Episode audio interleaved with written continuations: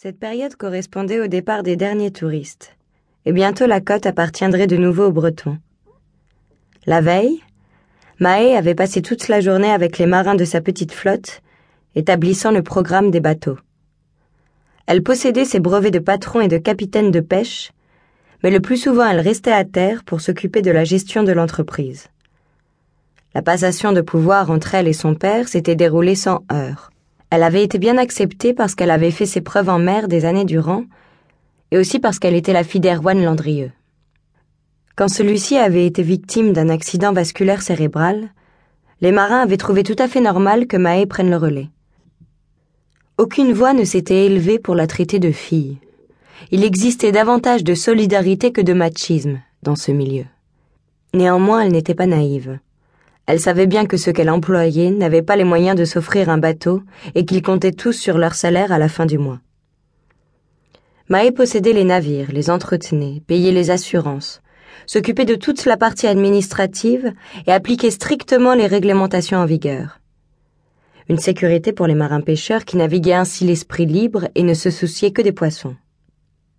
Bien sûr, Erwan s'était taillé une solide réputation et sa fille en bénéficiait.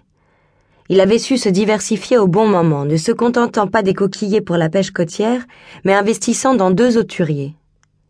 Quand on ne pouvait plus pêcher la Saint-Jacques dans la baie, venait le temps des sols, Turbo, Bar, Lot ou Rouget, à les chercher en haute mer. Avant que son père soit diminué par son accident, Mahé avait fait des saisons entières sur les bateaux landrieux.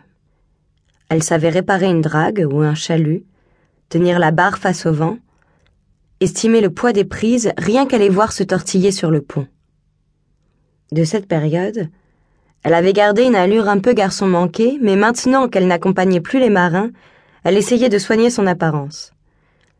Elle avait laissé pousser ses cheveux bruns, une frange et un carré dégradé la rendaient plus féminine.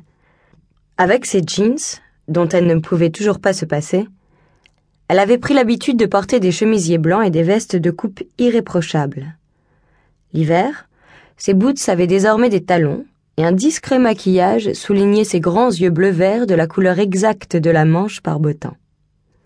Pourtant, si elle avait cessé de proférer des jurons et de boire ses bières à la bouteille, elle conservait un caractère têtu et soupolé. Avant le village de Saint-Alban, elle tourna à droite vers Erquy. Elle était fière d'habiter ce port de débarquement pouvant négocier tous les ans plus de dix mille tonnes de poissons et coquillages à la criée ou plus exactement d'après leur nouveau nom, dans les halles à marée. Tout avait tellement changé depuis quelques années. Les quotas, les horaires, les groupements. Juste avant son accident, Arwan avait déjà du mal à s'y retrouver et il pestait sans cesse. Aujourd'hui, il ne comprenait plus rien, il laissait faire. Il s'était aigri parce qu'il parlait et marchait avec difficulté. À soixante-dix ans à peine, il se sentait un homme fini. Mets-moi dans une maison disait-il à sa fille sans en penser un mot.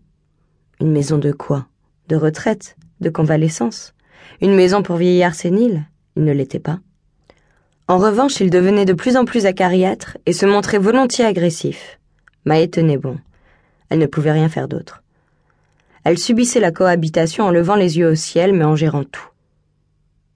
Évidemment, entre son père qui ronchonnait et l'entreprise de pêche à faire tourner, elle n'avait pas de vie privée.